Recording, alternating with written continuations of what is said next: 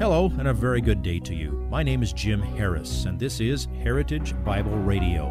Heritage Bible Radio is an extension of Heritage Bible Church in Boise, where it's my joy to serve as the teaching pastor.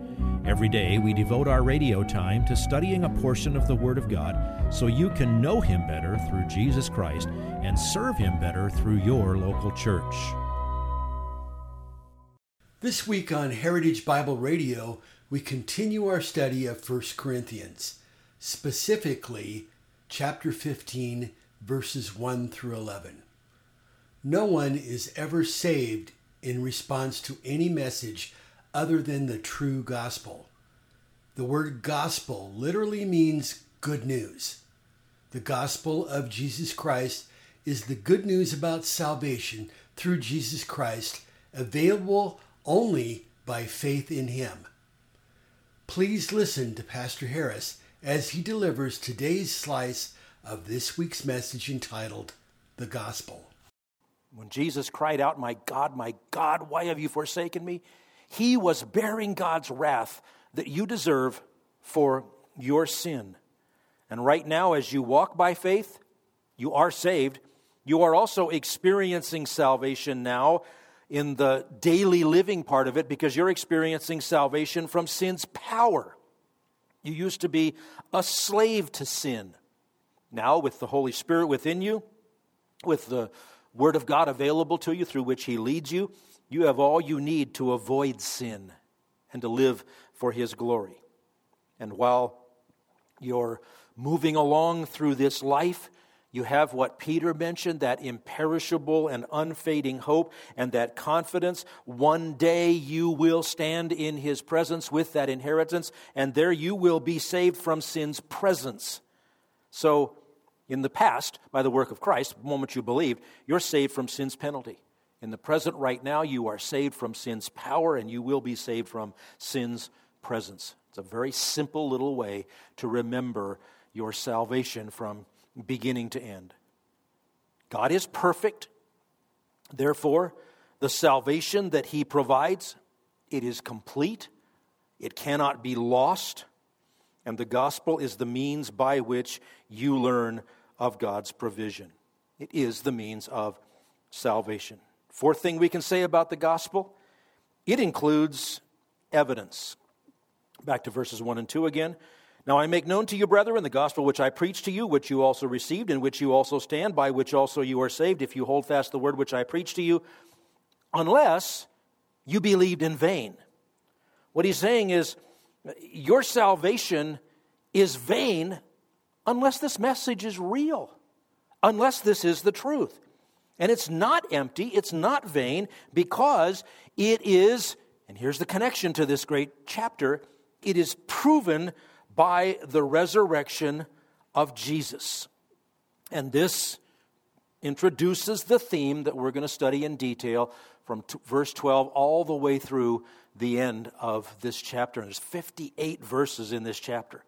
We won't take 58 weeks. We'll take it in some pretty good sized chunks, but we're going to study through the whole thing. Or maybe, as the famous apologetics resource book that Josh McDowell wrote years ago labels it, the gospel is evidence that demands a verdict, or the resurrection is evidence that demands a verdict.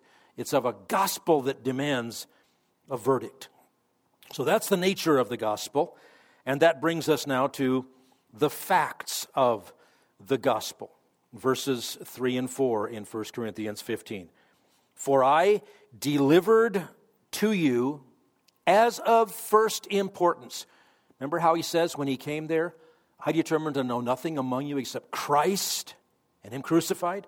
I delivered to you as of first importance what I also received that Christ died for our sins according to the Scriptures, and that He was buried, and that He was raised on the third day according to the Scriptures.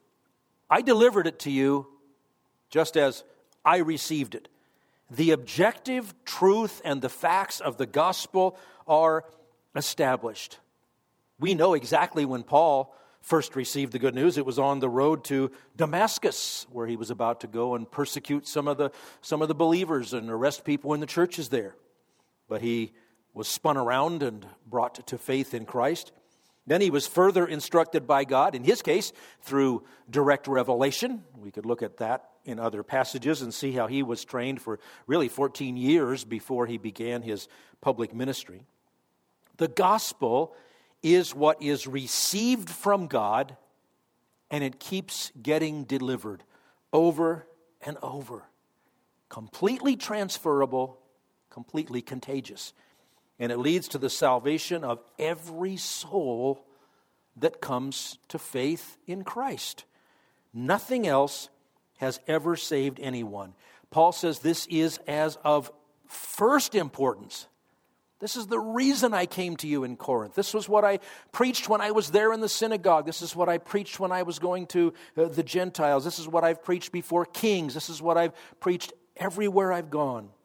It's the most essential truth upon which everything else is based when it comes to life and godliness. So, what are the facts of the gospel as Paul states them here in 1 Corinthians 15 3 and 4? Fact number one Christ died for our sins. The cross is at the heart of the gospel. Christ's death was not the death of a criminal.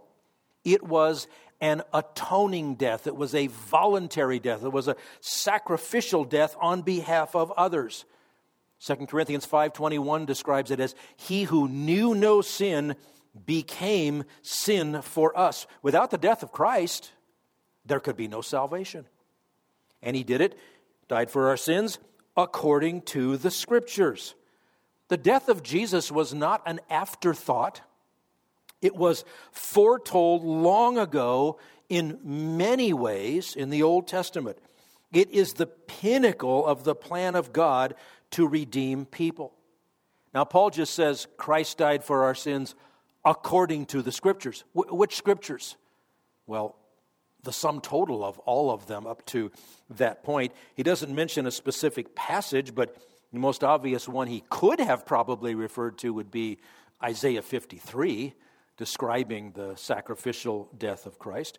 So Christ died for our sins according to the scriptures, and he was buried. Well, you only bury people when they're dead. There was ample proof of the reality of the death of Jesus. We saw that recently in our studies of Mark. The regular burial customs of the Jews were followed. The, the expert Roman executioners verified his death before Joseph and Nicodemus were allowed to take his body from the cross. It was not just some spiritual event. All four Gospels carefully document and describe the death and the burial of Jesus. He died for our sins according to the Scriptures, and he was buried. Fact number two he was raised on the third day, according to the scriptures. There's a passive voice there. He was raised. That points to the Father's work in raising the Son whom He sent. The, the perfect tense, as always, means the, that the act is completed and the results continue in full force. He was raised and he, he's still alive. As a matter of fact, he's coming back. Jesus' resurrection was not like the ones that he performed, not like the resurrection of Lazarus and the others mentioned in the Bible that were raised, who went on to eventually die later. Jesus is the forever risen Lord. Now, I pointed out to you on Easter, when we were in Mark 16, 1 through 8, there is no description of the actual resurrection of Jesus anywhere in the Bible. We do not have an explanation. First, he developed a heartbeat. Then he began breathing. Then his eyes. We have no idea exactly how it happened, except that it was, of course, a miracle. But just because we didn't see it, just because there's not an eyewitness record of exactly how it happened, that doesn't mean that there's not abundant proof. We have abundant proof that it happened. The proof of Jesus' resurrection is in his appearances after he rose. And so Paul flows right into a list of most of them here in 1 Corinthians 15, verses 5 through 8. Christ died for our sins according to the Scriptures. He was buried. He rose again the third day according to the Scriptures. And, verse 5, that he appeared to Cephas, name for Peter, then to the twelve. After that, he appeared to more than 500 brethren at one time, most of whom remain until now, but some have fallen asleep. Then he appeared to James, then to all the apostles, and last of all, as to one untimely born, he appeared to me also. Now, that's quite a bit of eyewitness testimony. People saw the risen Jesus, over 500 people. He does it just at one time. And this is not an exhaustive list. If you're thinking back to what we've studied recently in the Gospels, it, it skips at least the women at the tomb that he spoke to before they went their way. Um, there were the two disciples that he spoke to on the road to uh, Emmaus. We know that um, these appearances were spread over 40 days, except for the appearance to Paul, which came uh, years later. And we don't know how many more times he appeared during uh, those 40 days. But it says, lists them pretty specifically, as if Paul's saying, hey, go check it out. Talk to these people. Cephas, that's another name for Peter. That appearance is mentioned in Luke 24 34, but all it says is he appeared to Peter. We're not told what they talked about, what they did, anything like that.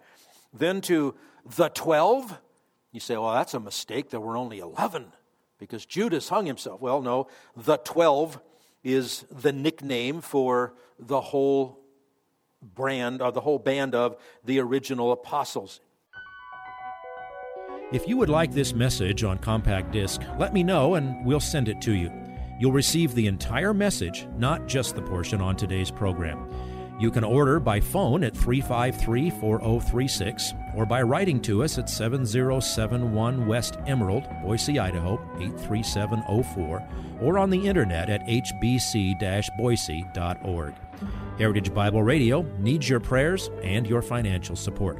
Once again, you can reach us online at hbc boise.org or by telephone at 353 4036 or by writing to us at 7071 West Emerald, Boise, Idaho 83704.